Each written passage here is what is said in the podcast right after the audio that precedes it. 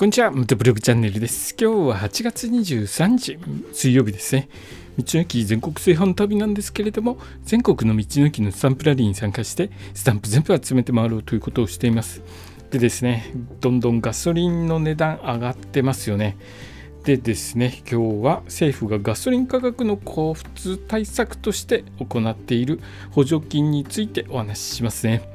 え補助金とは石油元売り会社に支給されるものでガソリン価格を抑えるために使われています、えその補助金なんですけれども9月末に支給期限を迎えるということで徐々に徐々にガソリン上がってきてますよね。一部地域もしかするとレギュラーガソリン200円に届くぐらい上がっちゃってるかもしれません。僕の地域はですねえーといくらだったかな？180円に届くか届かないかぐらいですね今のところ。レギュラーで180円ぐらいですね。廃屋だと190円ぐらいになってしまっています。えーそこでですね、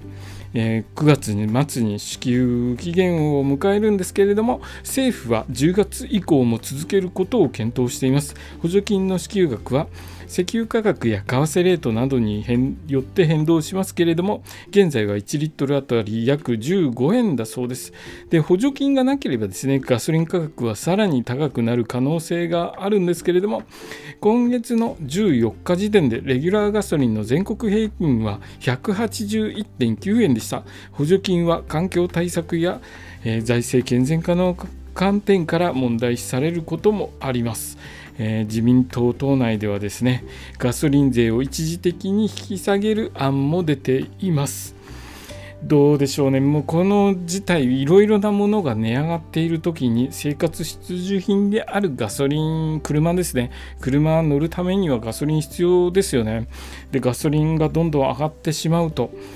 とても厳しいですよね。あと、配送の方ですよね。配送コストも上がってしまいます。そうすると、いろいろな品物にも配送コストが、えー反映されて、また値段が上がってしまうということになりますので、まあ社会全体ですね、全部どんどんどんどんガソリン燃料代上がるということは、全体的に値段が上がってしまうということになりますので、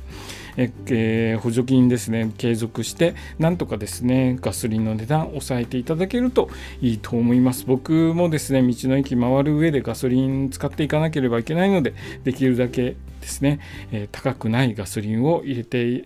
えー回っていきたいですよね。予定よりもですね、えーガソリン代がかかってしまっていて、最初の当初の、え燃費計算とはだいぶ経費の方が変わってきてまして、ちょっと困ったなという考えていたんですけれども、まあ、これ以上ですね、ガソリン上がらないことを願うばかりです。えー今日の放送はですね、ガソリンの補助金について簡単にお話しさせていただきました。今日の放送もお聞きいただきありがとうございました。それではまた明日。